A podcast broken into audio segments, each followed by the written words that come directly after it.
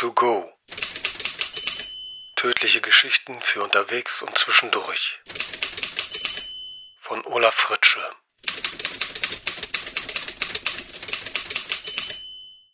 Der falsche Mord. Erster Teil. Nun also hatten sie auch ihn erwischt. Wie lange hatte er sich gewehrt, mit Klauen und Zähnen versucht, diesen Tag zu vermeiden oder ihn wenigstens hinauszuzögern, wenn möglich bis zu seiner Pensionierung. Vergeblich. Es hatte nicht sollen sein. Er stieß einen langen, tiefen Seufzer aus. Stell dich nicht so an, Kurt. So ein Smartphone ist kein Teufelswerk. Damit wirst du schon klarkommen. Ich habe dir extra das neueste Modell besorgt. Das macht praktisch alles von alleine. Du brauchst nur damit zu telefonieren wie sonst auch. Das kriegst du doch hin, oder? Das kriegst du doch hin. Klar kriegt er das hin. Ist doch kinderleicht. Heutzutage läuft jeder Fünfjährige mit so einem Teil herum und kriegt das hin. Nur waren die schon in eine Welt geboren, wo alles fiebte und piepte und einen Bildschirm hatte. Er aber. Er stammte aus einer Welt, in der an jeder zweiten Ecke eine Telefonzelle stand. Knallgelb und nicht dieses hässliche Rosa, das nicht Rosa hieß, sondern Magenta, weil den Werbefritzen dann einer abging. War trotzdem rosa. Und das Telefon darin meistens kaputt, weil es irgend so ein dämlicher Jugendlicher witzig gefunden hatte, sein Feuerzeug unter den Hörer zu halten. Diese Idioten. Und wenn es mal in Ordnung war, dann musste man die Nummer per Hand wählen, mit einer runden Drehscheibe, die rattete, während sie die Verbindung hergestellt hat. Vorausgesetzt, man kannte die Nummer auswendig. Oder hatte sie sich zumindest aufgeschrieben. Sonst musste man die Auskunft anrufen und da saß dann ein echter Mensch und suchte sie einem heraus. So kannte er das. Nicht mit so einem seelenlosen Kästchen, das kleiner war als eine Packung Zigaretten, aber so klug, dass es eine Mondrakete landen könnte und nebenher deine Steuererklärung machte. Ob er das hinkriegt? Klar krieg ich das hin. Seine Hand ließ das Gerät in die Sakkotasche gleiten. Dort konnte es bleiben bis zum St. Nimmerleinstag. Er würde es jedenfalls nicht wieder hervorholen. Vielleicht nicht einmal, wenn er das Sakko in die Reinigung gab. Ich fahr noch mal los. Diesem Waldner ein paar Fragen stellen. Waldner? Was willst du denn bei dem? Der hat seine Aussage doch längst gemacht. Trotzdem, mir kommen da ein paar Dinge komisch vor. Will mal sehen, ob er immer noch bei seiner Geschichte bleibt. Kommst du mit? Und mich wieder von seinem sabbernden Boxer vollschleimen lassen? Nee, danke. Wenn du mich nicht unbedingt dabei brauchst, bleib ich lieber hier und äh, erledige ein bisschen Papierkram. Falls etwas ist, kannst du mich ja mit deinem neuen Smartphone anrufen. Ganz bestimmt. Hauptkommissar Kurt Müller war durchaus recht, dass sein Kollege das gemütliche Büro vorzog, statt mit ihm zu diesem schmuddligen Zeugen in dessen versiffter Wohnung zu fahren was er in Wahrheit für keine Sekunde vorgehabt hatte. Ihm stand der Sinn im Grunde nur nach ein wenig Ruhe. Früher, da konnte es ihm nie turbulent genug zugehen. Drei Fälle gleichzeitig, bei denen sich die Ereignisse überschlugen. Das war seine Welt. Tempo, Action und immer ganz vorne mit dabei. Er lenkte seine Schritte zum Café in der Seitenstraße. Einen guten altmodischen Kaffee, schwarz mit einem Stück Zucker, den braucht er jetzt, und das war ihm auch schon genug Aufregung am Stück. Alte Hunde machen es sich nun mal gerne am Ofen bequem, sagte er zu sich selbst, als bei seinem Eintreten die kleine Glocke über der Tür klingelte und den neuen Kunden ankündigte. Während er seinen Kaffee trank, las er die Zeitung. Wissen Sie eigentlich, dass wir das Blatt überhaupt nur noch für Sie abonniert haben, Herr Hauptkommissar? fragte ihn die alte Else, die seit eh und je hinter der Theke stand als sie ihm den Kaffee und ein belegtes Brötchen, Käse mit hart gekochtem Ei, rüberreichte. Die jungen Leute von heute, die gucken doch immer nur auf ihre Smartphones, als wären ihre Nasen draufgeklebt. Er wusste es nicht, und ihm gefiel der Gedanke nicht, dass nun auch in seiner Sakkotasche so ein elektronischer Seelendieb schlummerte. Und wenn er es einfach beim Weggehen liegen ließ? Tut mir unendlich leid, muss ich irgendwo verloren haben. Aber das ging wohl nicht. Konnte man die Dinger nicht orten? Er meinte sowas mal gelesen zu haben. Er faltete die erst halb gelesene Zeitung zusammen, stand eh nur belangloses Zeug drin. Schnaufend erhob er sich. Das Tablett mit der leeren Tasse und dem kleinen Teller in der rechten ging er gemächlich auf die Theke zu. Mit der linken griff er zum Zahlen nach seinem Portemonnaie in der Sakkotasche. Den jungen Mann in Turnschuhen und Hoodie, der wie von Else angekündigt stupide grinsend vollkommen auf sein Smartphone fixiert war, als er den Laden betrat, bemerkte Müller zunächst gar nicht. Was dann geschah, lief so schnell ab, dass der Hauptkommissar kaum in der Lage gewesen wäre, eine vernünftige Zeugenaussage zu machen, wenn man ihn dazu aufgefordert hätte. Doch zum Glück war ja nichts passiert, wenn man von ein paar Spritzern des restlichen Kaffees auf seinem Sakko und einigen Brötchenkrümeln auf dem Fußboden absah. Irgendwie stieß er wohl unglücklich mit dem Jungspund zusammen, wobei ihm das Tablett mitsamt Tasse und Teller sowie sein Portemonnaie und das Smartphone, das in der gleichen Tasche steckte, entglitten und zu Boden fielen. Offenbar hatte auch der junge Mann sein Telefon fallen lassen, denn als Müller sich bückte, um alles wieder aufzusammeln, stießen die beiden mit den Köpfen zusammen. Ach scheiße, Mann, stöhnte der Junge und sah sich hektisch nach seinem Smartphone um. Das ist nagelneu, Alter. Gerade ist aktiviert, wie es hat ein Kratzer. Ehe Müller sich genügend gesammelt hatte, um sich diesen Ton zu verbieten und mit der Autorität seiner erkläglichen Dienstjahre vorsichtshalber die Personalien festzustellen, griff sich der Hoodie-Träger sein Handy, prüfte hastig das Display auf etwaige Risse und verließ vor sich hin schimpfend das Café. Na, verstehen Sie nun, was ich meine, Herr Hauptkommissar? fragte Else mit hochgezogenen Augenbrauen. Sie zwängte sich um die Theke herum und half Müller beim Aufstehen. Nicht mal etwas gekauft hat er. Interessiert sich nur für seinen kleinen Kasten und hat sonst keine Augen im Kopf. Müller klopfte sich Hose und Jacke ab. Um das Tablett und das Geschirr kümmerte sich Else. Er suchte aus seinem Portemonnaie ein paar Münzen und legte sie auf die Theke, bevor er es zusammen mit seinem Smartphone zurück in die Sakkotasche steckte. Er wollte verflucht sein, wenn er diesen Kasten auch nur ein einziges Mal gebrauchen würde. Der Typ am anderen Ende musste verdammt hartnäckig sein. Mindestens eine Minute hatte Hauptkommissar Müller es klingeln lassen, bevor er einen deftigen Fluch ausstieß und sein niegelnagelneues Smartphone aus der Tasche fischte. Müller, raunzte er absichtlich unfreundlich, nachdem er endlich herausgefunden hatte, wo er drücken musste, um die Verbindung herzustellen. Spreche ich mit Kommissar Müller? Hauptkommissar Müller. Was für eine Pfeife hatten die denn da auf dem Kommissariat beauftragt, ihn anzurufen? Machten das neuerdings die Praktikanten? Meinetwegen. Müller atmete tief durch, sonst wäre ihm bei dieser Frechheit der Kragen geplatzt. Hören Sie, Sie werden in der Kronstraße 17 gebraucht, dritter Stock. Dort hat man einen Mord gemeldet. Müller schüttelte unwirsch den Kopf. Was war denn das für ein Anruf? Dachte der Mensch am anderen Ende, er würde sich eine Pizza bestellen? Das heißt Tötungsdelikt, ja? Und wieso verständigen Sie ausgerechnet mich darüber? Müller meinte, das genervte Augenrollen förmlich hören zu können. Nun stellen Sie mich mal nicht so an, sonst kostet das extra, klar? Alle anderen sind längst vor Ort, nur Sie fehlen noch, also fahren Sie nun hin oder nicht? Ein Moment war Müller versucht, dem Menschen zu sagen, was er ihm mal kreuzweise könne. Doch im letzten Augenblick besann er sich eines Besseren. Wenn es sich in seiner Abteilung herumsprach, dass er sich vor einem Einsatz gedrückt hat, würde sein Chef womöglich demnächst ein wachsameres Auge darauf haben, wo er sich während seiner Dienstzeit herumtrieb. Bin schon unterwegs, knurrte er. Das Display seines Smartphones knirschte leicht, so fest drückte er auf das Aufleigenfeld. Die Kronstraße 17 erwies sich als vierstöckiges Wohnhaus mit verklinkerter Fassade. Untere Mittelschicht. Wahrscheinlich gab es hier mehrere Familien mit Kindern, für deren Betreuung ein Elternteil zu Hause blieb. Massig Zeugen, die etwas gehört oder gesehen haben könnten. Müller musterte die Klingelschilder. Etwa die Hälfte der Namen war deutsch, die andere hatte ihren Ursprung in aller Herren Länder. Gewohnte Integration.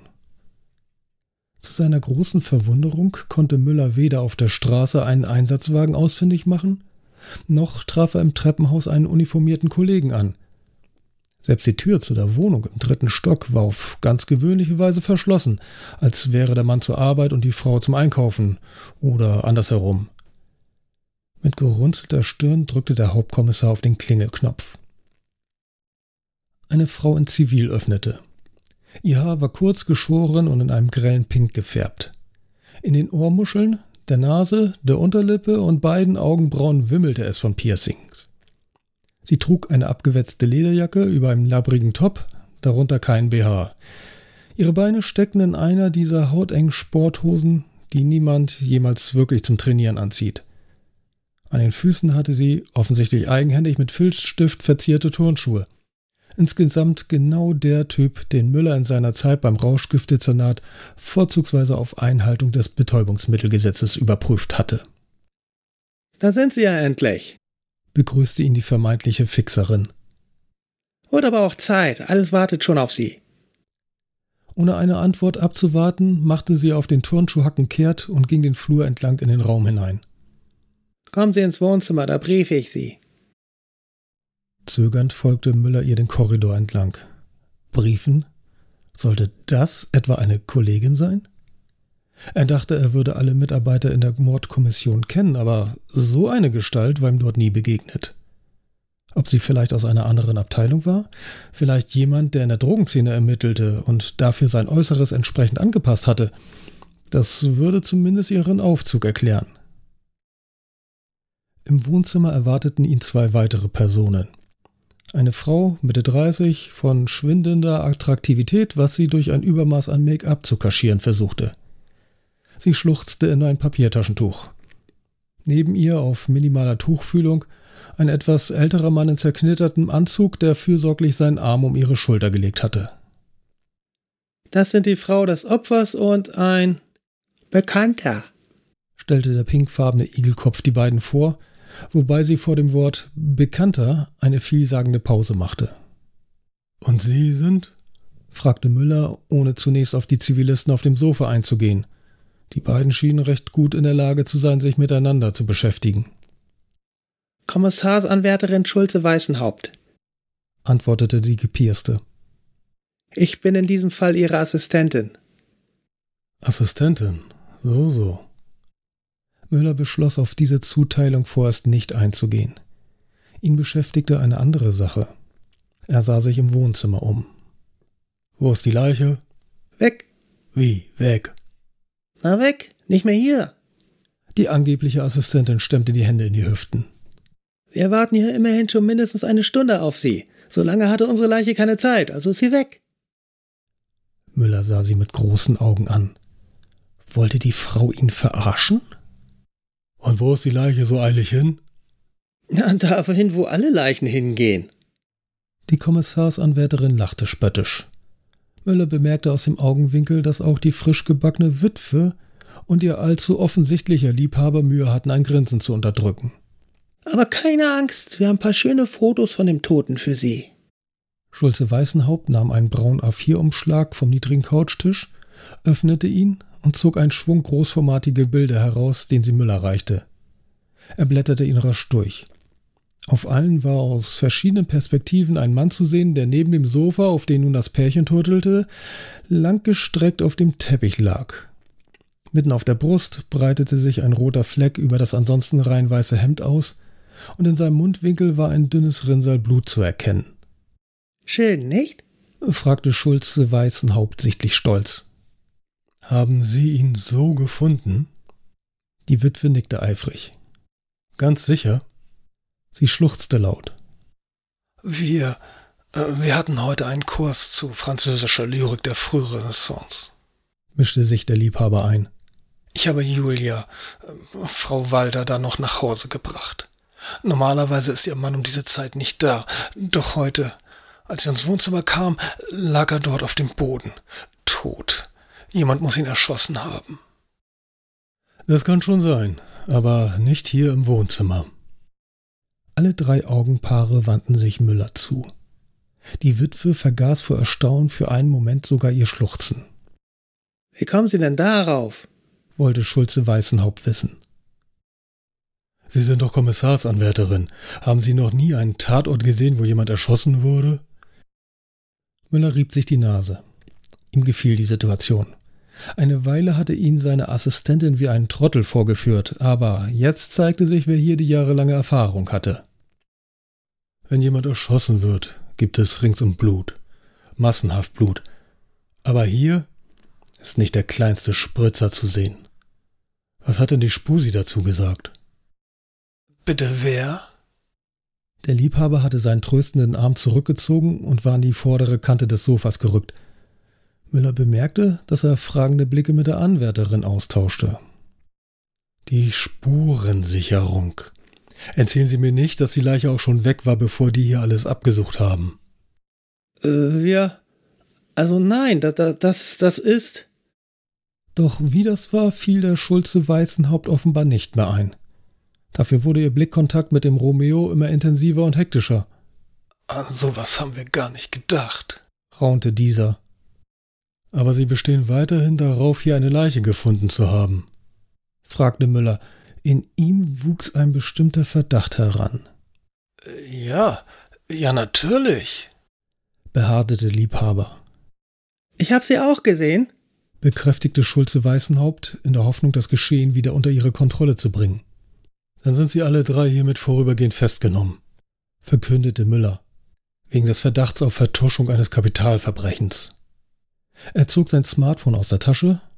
Plötzlich war er froh, eines zu besitzen und damit jederzeit nach Unterstützung telefonieren zu können. Er schaltete es ein und starrte einige Sekunden suchend auf die Anzeige. Schließlich reichte er es der Frau, die sich als seine Assistentin ausgegeben hatte. Könnten Sie mal bitte die Nummer für die Polizei wählen?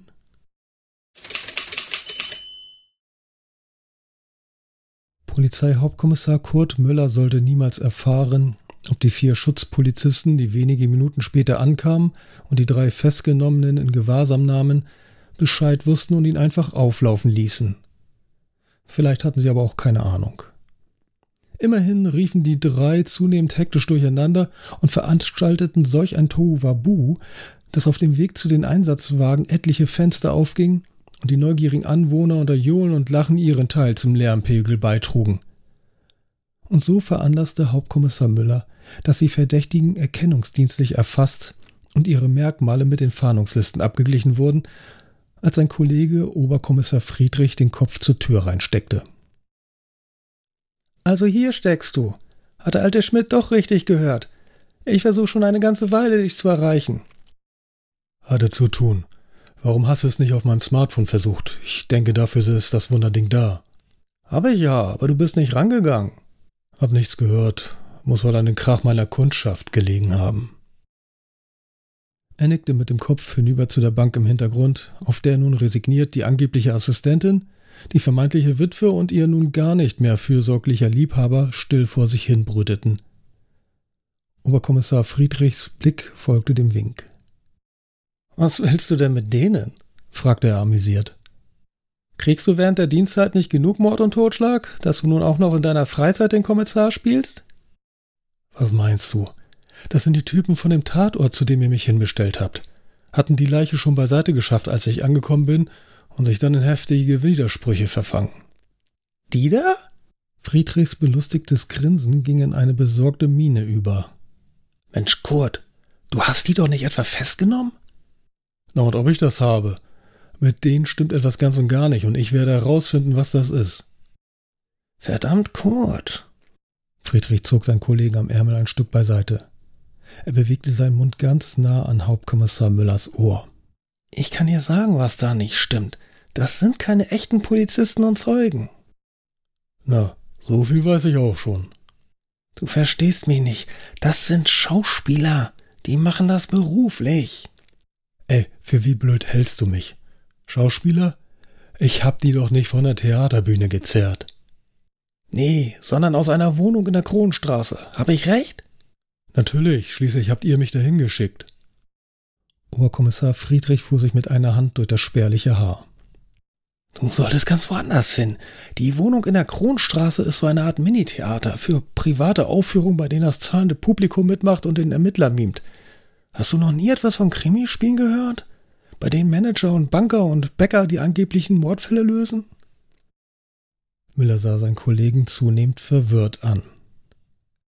Und du meinst, die da Ganz sicher.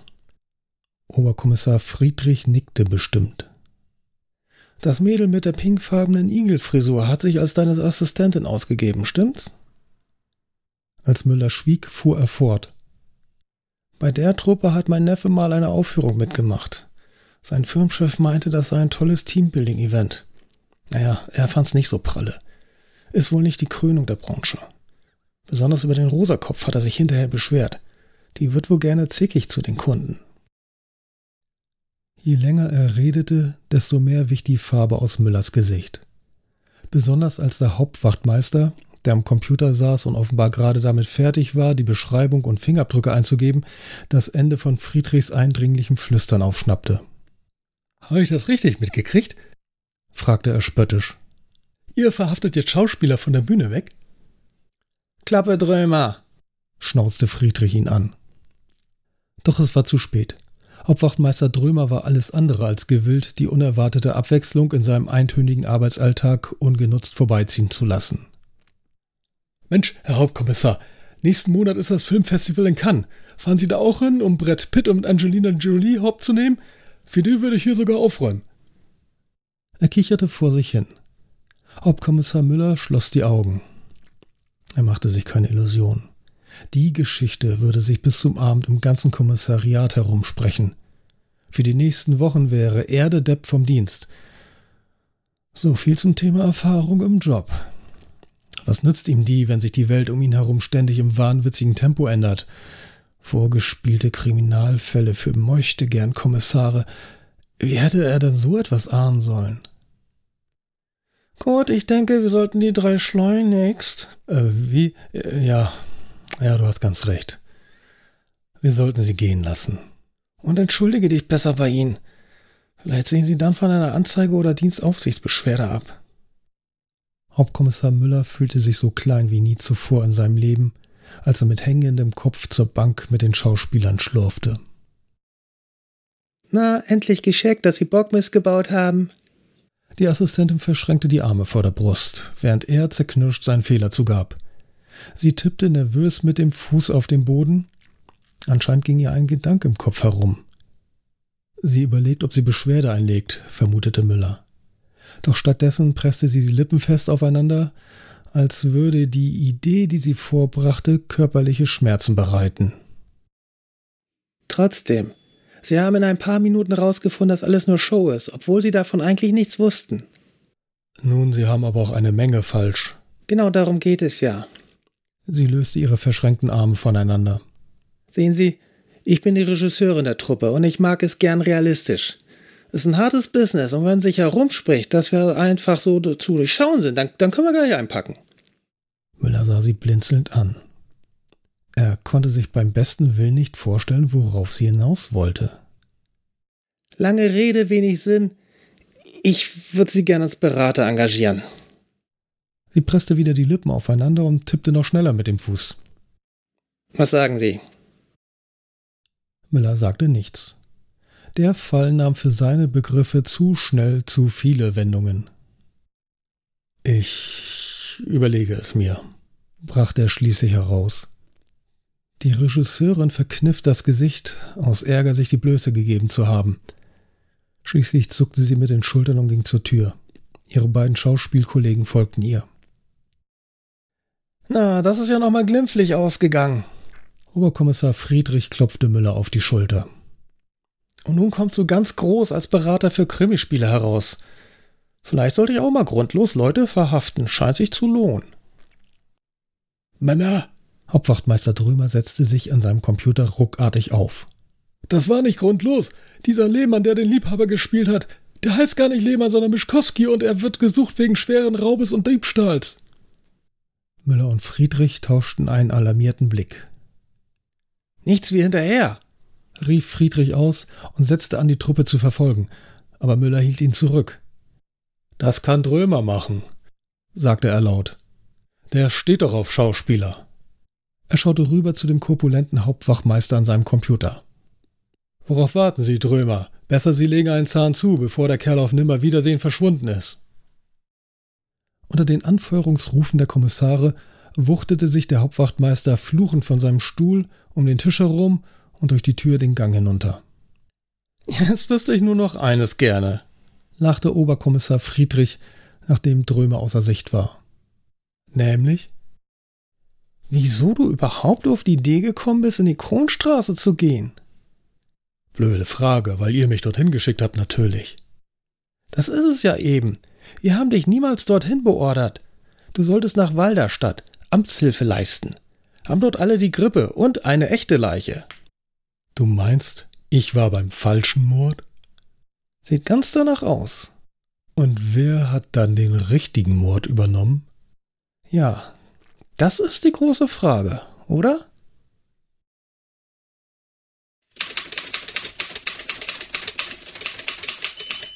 Das war Mord to Go von Olaf Fritsche. Mehr tödliche Geschichten unter mordtogo.de und überall, wo es Podcasts gibt.